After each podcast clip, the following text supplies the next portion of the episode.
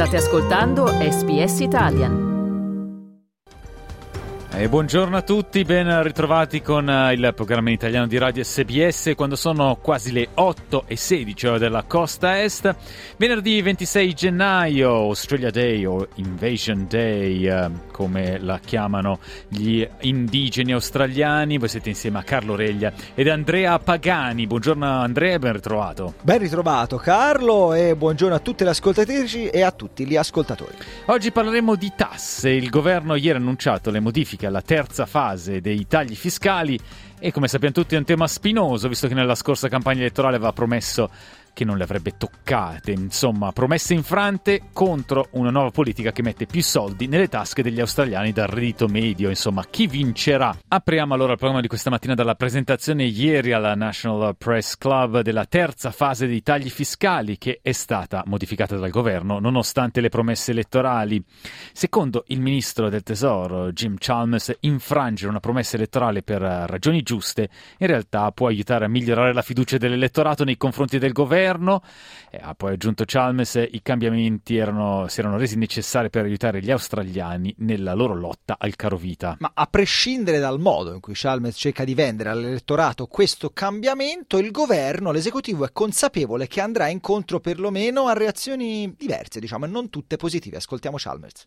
The government has come to a different view. We're being upfront about that. We're not pretending otherwise.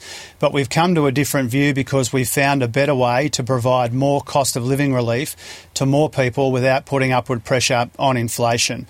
Uh, and we know that decisions like this, uh, which are contentious, they will always have their supporters and their detractors. There will always be people uh, more interested in helping the coalition than helping Middle Australia. But our job is to take the right decisions for the right reasons.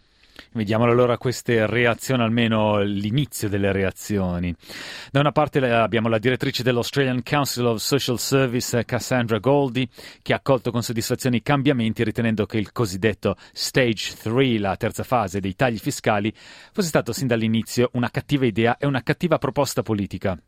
You know, stage three was always bad policy.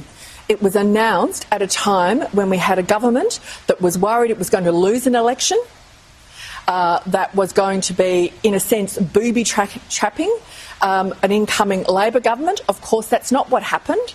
Uh, Prime Minister Scott Morrison did get re elected. These tax cuts were always bad policy, and so we congratulate the Albanese government for listening to the deep concerns expressed by organisations including ACOS. E dall'altra parte della barricata invece la voce della vice leader dell'opposizione Susan Ley che ritiene che il governo abbia mentito per vincere le scorse elezioni. Ascoltiamo. every single seat, every Labor MP won was won off a lie, and the implications for many of those members and many of those seats will become clear. Now, I want to be very clear about this. I did not say we would roll back Labor's new proposal. I said we support the existing stage three arrangements and we would assess the new proposal. They have lied about what I said. Insomma, menzogne e accuse reciproche, questo dal punto di vista politico, con polemiche destinate sicuramente a crescere nei prossimi giorni. Ma dal punto di vista eh, di noi risparmiatori, delle tasche dei cittadini, come funzionerà questa terza fase dei tagli fiscali? Lo abbiamo chiesto a Fabrizio Carmignani, professore di economia alla University of Southern Queensland. Ascoltiamo. Ci sono dei cambiamenti che vanno nel senso di rendere il sistema un po' più progressivo rispetto a quanto non sarebbe stato se si fosse continuato con quanto era, stato legislato. Ad esempio, il tasso minimo viene ridotto dal 19 al 16%, quindi questa è una riduzione del tasso che viene pagato fino ai 45 mila dollari di reddito. Poi viene tolto quello che era il tasso unico del 30% che era proposto per i redditi fra 45 mila e 200 mila. Questo, questo, era quanto era stato legislato ai tempi del, del, del governo governo precedente. Cioè, quindi ecco. eh, guadagno 40.000 dollari, vengo tassato al 30%, ne guadagno 250.000, anch'esso al 30%. Beh, era fino a 200.000, quindi era 150.000. Quindi era una flat tax, diciamo, al 30%. Ecco, questa non ci sarà più, viene reintrodotto, si ritorna a un tasso del 37% per i redditi che sono fra 135.000 e 190.000. e poi sopra quel livello lì si ritorna al tasso massimo. Quindi ci sono diciamo, degli aggiustamenti per quanto riguarda i tassi che vanno nella direzione, come dicevo prima, di rendere il sistema più progressivo rispetto a quanto non lo sarebbe stato se si fosse continuato con quanto, legis- quanto era stato legislato nel 2019. Questo direi che è la parte importante. Ci sono poi altri aggiustamenti, ad esempio AI, dovrebbero esserci al limite uh, su cui si applica la tassa per Medicare, quindi anche questi sono dei cambiamenti che diciamo, beneficeranno in maggioranza i redditi medio-bassi.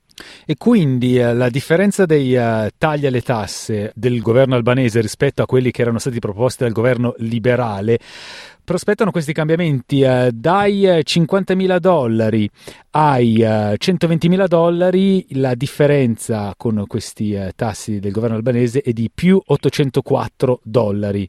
Mentre invece quando si va oltre questa soglia dai 160.000 dollari inizia a avere dei numeri negativi. 160.000 dollari meno 948 dollari 250.000 dollari meno 4.546 dollari insomma si è preso chiaramente dai redditi alti per distribuirlo ai redditi bassi così Beh, possiamo dire che è sicuramente questo. La grande maggioranza degli australiani o dei contribuenti australiani beneficerà, nel senso che sarà per effetto di questi cambiamenti eh, in una posizione migliore rispetto, rispetto a quanto non sarebbe stata. Però se noi guardiamo quelli che sono gli impatti per livello di reddito è abbastanza chiaro che l'impatto è negativo per i redditi più alti ed è positivo per i redditi medio-bassi forse proporzionalmente ancora più positivo per i redditi medi che non per quelli proprio bassi, però ne beneficiano diciamo, i redditi medio-bassi in generale e ne beneficia in media il contribuente australiano. Fabrizio, da un punto di vista proprio tecnico, economico, quali sono i pro e i contro di tagli fiscali alle fasce più alte del reddito? Beh, da un punto di vista economico il sistema di tassazione dei redditi in genere si ritiene debba essere progressivo. Progressivo nel senso che da un punto di vista dell'incidenza della tassa, la tassa deve incidere di più a redditi più alti rispetto a redditi più bassi e questo in modo da generare una forma di riduzione delle disuguaglianze. Economicamente diciamo che una situazione ideale è quella in cui uno Stato ha un, in piedi un sistema di tassazione progressiva e usa i proventi di questo sistema di tassazione progressiva per fornire beni pubblici come l'educazione, come l'istruzione, scusate, il, la sanità, eccetera. Questo è, diciamo, il principio ed è un po' la direzione di, questi, di, di questo uh, stage 3, rendere, come ho detto prima, il sistema un po' più progressivo rispetto a quanto non lo sarebbe stato se si fosse continuato con le proposte del 2019, in particolare quella flat tax che, che abbiamo menzionato prima del 30% avrebbe reso il sistema eh, decisamente meno progressivo di quanto invece non lo sarà con uh, i cambiamenti di questo governo. Una delle critiche che venivano mosse a questa proposta del governo albanese era che, appunto, essendo questo il terzo stadio della revisione fiscale, i primi due sarebbero stati eh, effettuati proprio per favorire la classe medio-bassa, mentre invece questo terzo, che appunto avrebbe dovuto favorire la classe alta, i redditi alti, eh, insomma, non realizzarlo è un vero e proprio voltafaccia alle spalle dell'elettorato, ma anche una incoerenza rispetto a come erano stati pensati queste tre fasi. Cosa ne pensi? Beh, c'è da dire che quando si guardano i dati e, e, ci sono state delle analisi che sono state pubblicate proprio in relazione a questo punto, quando si guardano i dati, soprattutto lo stage 2 non è stato così favorevole o così progressivo, non è che ha veramente beneficiato i redditi medio-bassi come si pensava o come alcuni in questo momento stanno argomentando. Quindi effettivamente l'idea generale di rendere il sistema più progressivo e di beneficiare i redditi medio-bassi la si deve realizzare con lo stage 3 perché non è stato così evidente nei due precedenti stage. È ovvio, voglio dire, il piano era stato elaborato in tre stadi e, e questi erano stati approvati nel 2019, ma è anche vero che i contesti cambiano i contesti della politica economica cambiano nel tempo. Tra parentesi c'è stato un Covid di mezzo.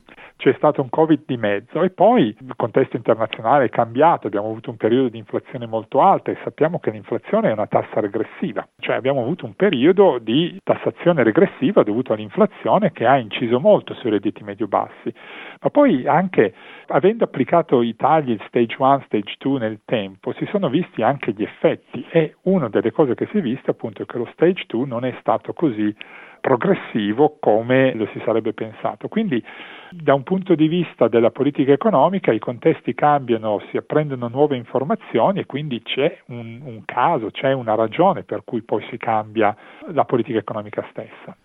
C'è una ragione per cui si cambia la politica economica, queste sono le parole del professore di economia alla University of Southern Queensland Fabrizio Carmignani. Vi ricordiamo che al termine del programma potrete riascoltare l'analisi di Carmignani sul nostro sito sbs.com.au barra Italian.